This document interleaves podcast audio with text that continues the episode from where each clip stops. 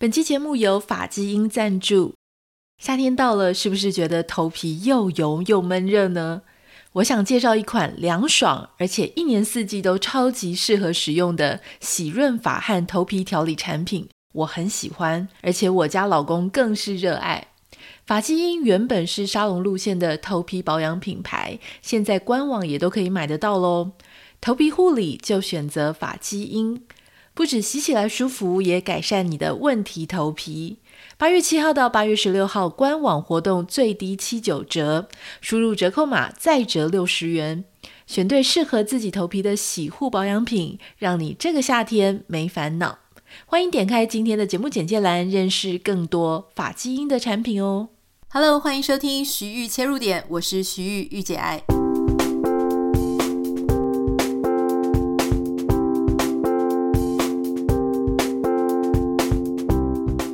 欢迎收听今天的节目。今天要来聊一个震惊社群媒体界的一个事情。不太知道大家有没有听过老高与小莫？这是一个极度有人气，他的 YouTube channel 有五百八十五万的订阅。我身边呢有非常非常多的人，常常会推荐老高与小莫，特别是男生。我猜他的族群可能有比较多男生多于女生了哈。那是因为我从我身边的朋友跟我推荐的这种性别比例来推敲的。那这个老高与小莫，其实我本身并没有看很多，我大概只看过他们两三部啊。这个主要他们就是一男一女，男的是老高，女的是小莫，是他太太。那这个男的呢，他就是常常会用非常深入浅出、很会讲故事的方式，讲一些科学啊，上知天文，下知地理。那这个老高看起来就是学识非常渊博，小莫他在旁边感觉就是一个比较陪衬的角色，常常会问出一些比较天马行空啊，或是天兵的问题。我有看的集数应该是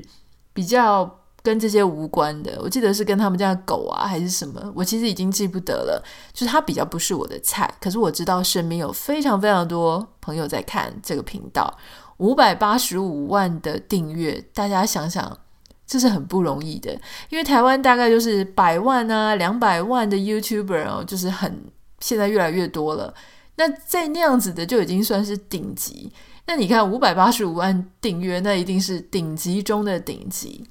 但最近就出了一件事情啊，在十几天前啊，虽然说十几天前这个踢爆他的 YouTuber 就已经上传了这支影片，可是一直到这几天哈，被就是这一两天被台湾的媒体要转载之后，这件事情才在台湾爆开来。就是呢，有一位也是中国人。呃，但是看起来也是非常懂日文的一个 YouTuber，他的形式其实跟老高和小莫蛮像的。他也是跟着一位女性哦，就是两个人在一个黑幕的前面，你感觉是家里，但是看起来又比较单纯的一个背景。他就指出老高与小莫的影片有百分之百的抄袭了日本的一个科学节目。那他就有在这支影片里面呢，就是去剪接、去对比老高的影片跟日本这一个科学节目的影片。这一支被抄袭的影片是在讲说，为什么海里面没有昆虫啊？当然，你在看这个影片的时候，你就会觉得非常震惊哦。那这个 YouTuber 呢，他还就是做了很多很多个功课啊，研究比对啊，就说老高一开始也是在讲海里为什么没有昆虫啊，后来才把这个片名改掉。这 YouTuber 认为说，就是因为你如果去 YouTube 打上海底昆虫，然后你就会跳出除了老高的影片之外，那个原版的影片也会被调出来，这样大家就会发现哦，原来它的内容跟那一支影片一模模一样样。我把这一个踢爆他的 YouTuber，他的这一支说明影片，好，然后他怎么样去比对。而且呢，里面这个日本原本的科学节目，他所引用的一篇论文，他还去找到那一本论文啊，应该说那一份论文，从头到尾的去做研究，甚至把那个论文里面啊，这个科学日本科学节目错误引用的地方，他都拿出这个原版的理论，好，拿出来讲解。在他这一支影片，我不敢说它里面有没有啊、全部都是正确的，因为毕竟我也没有去看那个论文。我认为在他拿出来的这些举证，还有他去对照老高的影片跟这个日本科学节目的影片，确实这里面就是有抄袭的存在。我觉得很多时候哈，这个事实摆在眼前的时候，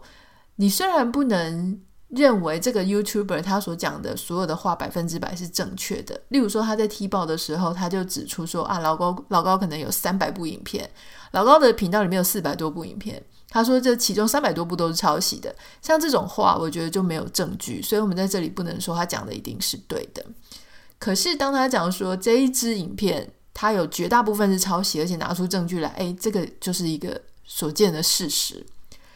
那他在这个里面呢，去踢爆这件事情的时候，我就觉得哇，第一个是感到很震惊，因为我想以一个这么多流量的频道主，居然去做出一个这么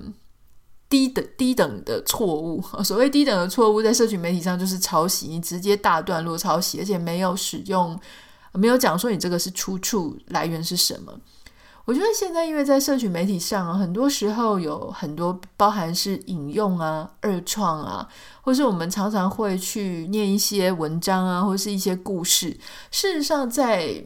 如果你要用非常严格的智慧财产权来讲，很多时候都是有法律上或制裁上的疑虑。可是，因为在网络社群媒体上有一些很奇怪的现象，就是说。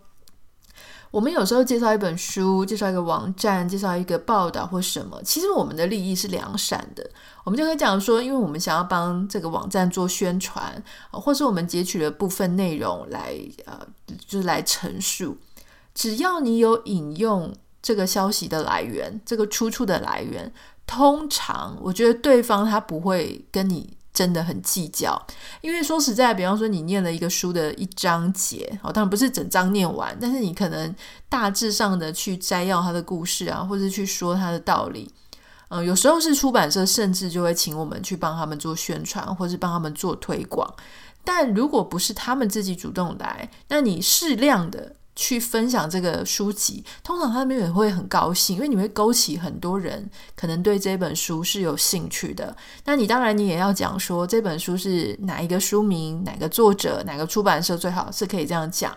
那就是把你的来源讲清楚。但今天老高他在这件事情上犯的错误，就是假设我今天用了某一本书，我念了从头到尾就在念他这一整个段落或者这整个章节，可是我没有告诉你。这是别人写的，这是来自某一本书。然后我的听众可能就觉得说：“哦，刚刚那所有的段落都是我讲的。”换句话说，前面隐藏在先，后面你又得到了流量给你的利益，包含可能是广告分润啊，包含可能其他业配的机会，这样的事情就会构成一个非常侵权的行为。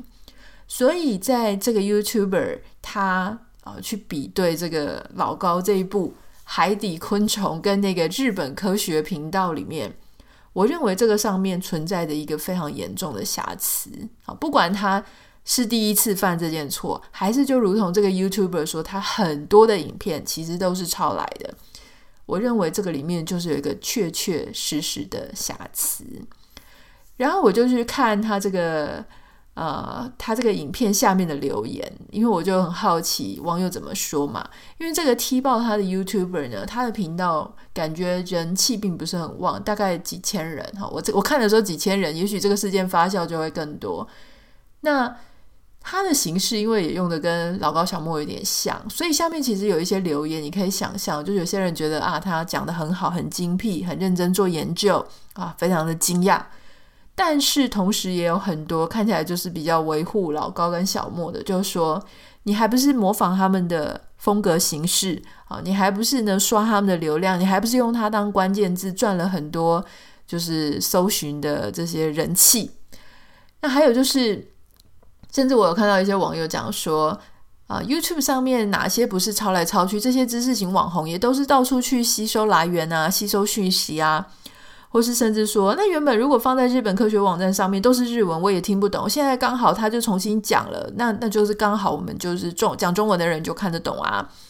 啊！还有我觉得蛮好笑的，就是说我们要听的又不是这里面到底在讲什么，老高讲出来就是比较好听啊哈。说真的，这个比起抄袭事件，让我更加为之震惊的是，下面的网友留言，居然有绝大部分、很大一部分是认为老高的抄袭事件没有什么，因为大家都在抄来抄去，因为如果他不抄，我们也听不懂，因为巴拉巴拉巴拉，有好多的理由。这件事情让我真的很震惊，诶，因为我总觉得这个世界上。不知道是不是我天太天真，就我总觉得这个世界上应该还有所谓的客观事实吧，应该还有所谓嗯很单纯的是非对错吧。呃，就今天，也许他是一个你很欣赏的 YouTuber，你很想看到这件事情当做他没有发生，你很想直接原谅他，我觉得这个都是可以的。就说人都会犯错，你也可以选择赶快原谅这个人啊，他不影响你心中的地位，我觉得这个都没有问题。可是他今天是不是做错了一件事情？我觉得他这是有客观事实存在的，我们必须要承认这个事。你可以承认说对他做错了，但这个还是没有办法掩盖他是一个非常会说故事的说书人的事实。哦，所以甚至有人，我看到有网友帮他呃讲话，就说他就是个说书人啊，所以他就是把别人的资料拿出来再说一遍啊。可是各位啊，所谓的说书人，他不会是照抄的哦。照抄的呢，就是你几乎所有的文字，或者是你所有结构、叙事方式、应答都是一样的时候，他不是说书人了。他就是朗读，朗读而没有得到别人同意，又在公开平台播放还得利，这个就是侵权。今天如果说我们讲说是个说书人，好，假设我们讲了一些格林童话，或者是讲了一些我们在书上看到的故事，但是我没有拿着书来一字一句的照读，我重新用我的理解，一边跟大家讲，一边也许穿插我的想法。这个像现在很多犯罪的。节目啊，或是在讲故事的节目，其实他们是重新自己认识过的，这个就算是有一点算是消化过后的二次创作了。我觉得这个东西大家就比较不会那么严苛的对待。可是如果你真的是文章哈，这些全部都做出一样的东西，或是对白、叙事方式、章节、数据通通都一样的时候，这个其实我就觉得是 YouTuber 他自己非常的不认真。大家知道现在的 AI 已经发展到什么程度了吗？它可以多么不认真来做这个事情，它就能够得利吗？呃，如果你有在使用剪接软体的话，哈，像我们以前都用一些比较常听到的啊，什么 Final Cut 哈，或是什么威台湾大概威力导演啊，或是一些 Premiere 等等的。现在有一款中国推出来的剪接软体，叫做剪映。剪刀的剪，映是反应的映，就照映出来的水面照映出来的那个映。这个剪映软体呢，它非常的，只能说它，我觉得它非常的人工智慧啦，就非常的智能。也就是说，它有里面有很多功能，快速的帮你的影片上字幕，这是一点我觉得极度好用的。另外有一个功能叫做图文成片。什么叫做图文成片呢？就是你只要给它。一个影片，那个影片有包含口白啊，有一些你已经上好的字幕，丢进去剪接软体，它会帮你从 TikTok 的影片直接抓一大堆的素材，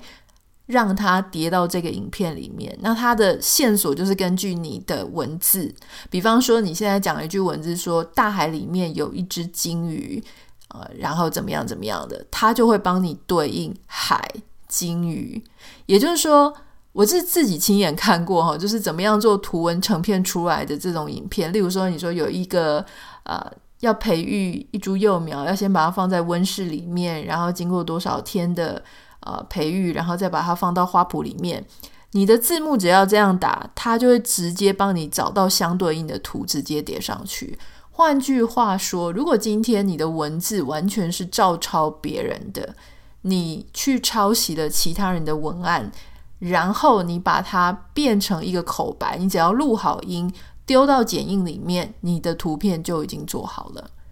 其他只是你再增加一些，比方说自己在讲故事，穿插一些自己讲故事的画面，这样子的影片，我认为差不多一个小时以内就能做完。换句话说，如果你真的是这么的偷懒，哦，就连让 ChatGPT 去帮你改你的文案都不愿意的话，你就这样整个挪过来，我只能说，这样子的创作者是懒上加懒，非常懒，懒到一个极致。所以这个事情是我们在看说，一个 YouTuber 他到底还有没有心要去好好的用诚意把他的内容带给社会大众？我觉得这是一个很好判断的一个点哈。所以你只要知道说。怎么样做可以让它的难度极度降低？这件事情就知道他花多少心力。还有一件事情，我一直很想跟大家沟通，或是跟大家分享我的想法，就是这个世界上真的很少有全知全能型的知识型网红。很多人都打着知识型网红的名义出道，哈，那我们自己的节目也都被。其实很难分类啦，很多人就问我说：“你们节目到底是什么分类？”很多人就说非常知性，对，但我们不能算是知识型。可事实上有很多的 YouTube channel，他们是走知识型的，他们包山包海，从外太空到什么内子宫，就是通通都聊，历史也聊，人文也聊，物理、天文、化学通通都聊。可是你要想，当你很觉得说：“哇，这个人真是博学啊，真是厉害啊，什么都能聊”的时候。你其实要打上一个非常大的问号，就是一开始我相信，如果前面十集、二十集甚至三十集，他去聊一些他懂的某一些东西，也许他聊一些物理啊，或是人工智慧啊，或是经济啊，诶，聊得头头是道，我觉得前三十集、五十集都是合理的。可是，当他变成一个职业啊，YouTuber 变成一个职业，他必须一直不断的在产出，可能每个礼拜至少一部片。我觉得这个人他所脑子里面有的东西，绝对是会被消耗的，绝对会消耗殆尽。他所产出的东西，绝对会快过他吸收的速度。所以，当他把他脑子里面原本所学的知识、所拥有拥有的涵养，全部都用完了之后，他就会进到一个减速的状态。这个是一个正常。我觉得，如果一个 YouTuber 他到这样的状态之后，他减速，等一段时间，然后再来个第二季，或是来个复活，我觉得这个是比较可以被理解的。可是，如果一个 YouTuber 他一个礼拜要产一部片到两部片的量，每一个都是知识型的，而且他显然感觉没有团队在帮他做哈，团队是另外一个问题。我先讲，如果他看起来就是一个人。在搞他自己的这个事业，顶多可能有一两个小助理在帮他。正常合理的速度，一个人没有办法在短时间内消化这么多极度专业的知识。那他是怎么来的？这些知识绝对就是看其他的影片来源，或是看其他的书籍，甚至你要消化书籍都没有办法那么快。上课也是需要时间的累积，你才能够融会贯通。换句话说，一开始他可能是。真的懂啊，他也能够反思。可是当他必须要累积这么多的量，这么快的速度去消化东西的时候，他只能囫囵吞枣了。他只能就去像鹦鹉学舌一样去讲他听到的东西，就立刻讲出来。他已经没有能力去判断那些东西到底是不是真的，到底是不是正确的。我觉得这个与其说是知识型网红故意要骗大家。更应该说是这个职业以及这样子的更新频率所带给他们一个工作里面不可承受之重，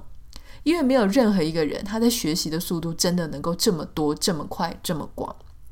那刚刚讲到说，也许他有团队在帮他，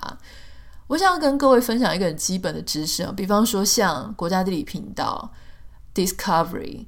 这些节目。这些频道，电视频道，为什么它可以产出这么多高质量、高知识、高含量的内容？大家知道它后面的规模是有多少人吗？它绝对是有上百人，而且都是跟很多委外的制作公司。一起在合作，每一个制作公司，它都要搭配好几个研究员，搭配好几个编剧。这些研究员跟编剧，他们是做最精华的事情，就是他们要写出正确的内容，他们要去跟研究员一起讨论，他们要去查各种资料，请别人一起来呃接受采访，佐证他们所要论述的事情。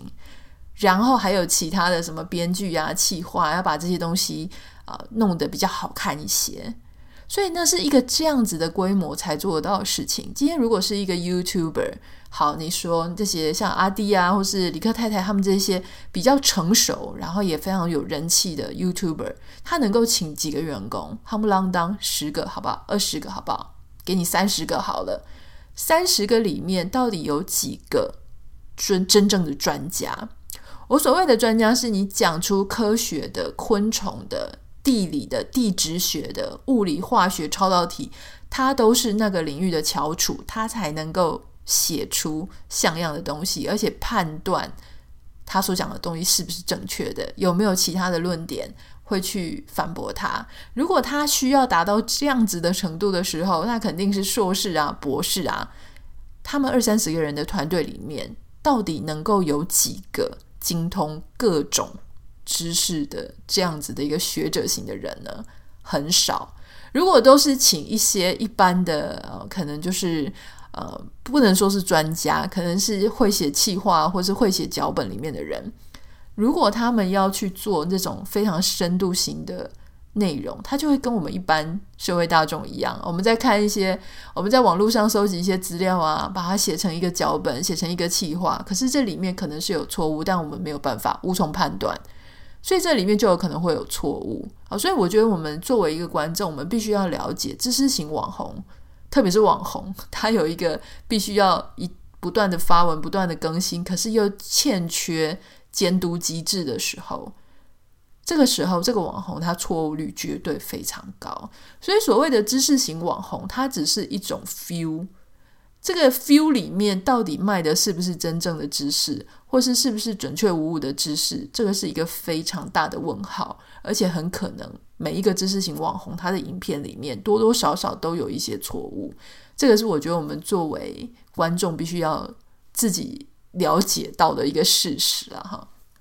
所以，如果你作为一个知识型的网红，呃不管你是 YouTuber 或是 Podcaster 或者是怎么样的，就是你分享你的内容在网站上，我觉得最重要的一件事情是我们尽量要诚实。好，一开始也许我们真的是懂得比别人多一些，对这些生硬的、科学的或是各种主题领域是有兴趣，所以我想跟大家分享，只是为了愉快。可是后面呢，当我开始有非常高的人气、非常高的呃社会卓著的声誉时候，我必须还是要诚实面对我自己，就是说，我现在到底对于我所做的内容还有没有把握？哦，虽然说我如果转换方向，很可能会对不起原本喜欢我的人，或是甚至会失去那些原本欣赏我的人。可是，当我开始对我自己所做的事情没有把握，或是不再觉得它是我现阶段的状态，作为一个网红的状态，可能没办法念那么多书了，可能没有办法吸收那么多，我还有很多外物。我就要诚实的面对这件事情，稍微做一些休息，或是稍微做一些转换转换，不要再这么斩钉截铁的，就是讲说那些我其实没有把握的事情了。这个是我自己，呃，觉得这样子的话，生活会比较简单一点，因为你不用一直跟着说，啊、我好像以前是非常厉害的，但我没有办法承认说，此时此刻的我自己是有一点。不看不太靠谱的，或是觉得我现在自己状态好像没有那么好，可是我还要跟成说，我就是这么好，我就是这么棒，跟以前都是一样的，不要这么去假装。我觉得生活会坦然一点，而且当唯有你面对你自己现阶段，你知道你现阶段的状况是不太扎实的时候，你才有可能会花时间再去学习，再去重新培养你自己，要变成一个。呃，你以前那样欣赏自己，而且很有自信，可以跟大家分享很多事情的人，这个是我的一个小建议了哈。不太知道你怎么看待这个事情，那欢迎你可以私讯到我的 Instagram 账号跟我一起分享。不要忘记帮我们在 Apple Podcast 跟 Spotify 上面下五颗星，非常感谢你，祝福你有一个美好愉快的周末。我们下个礼拜见，拜拜。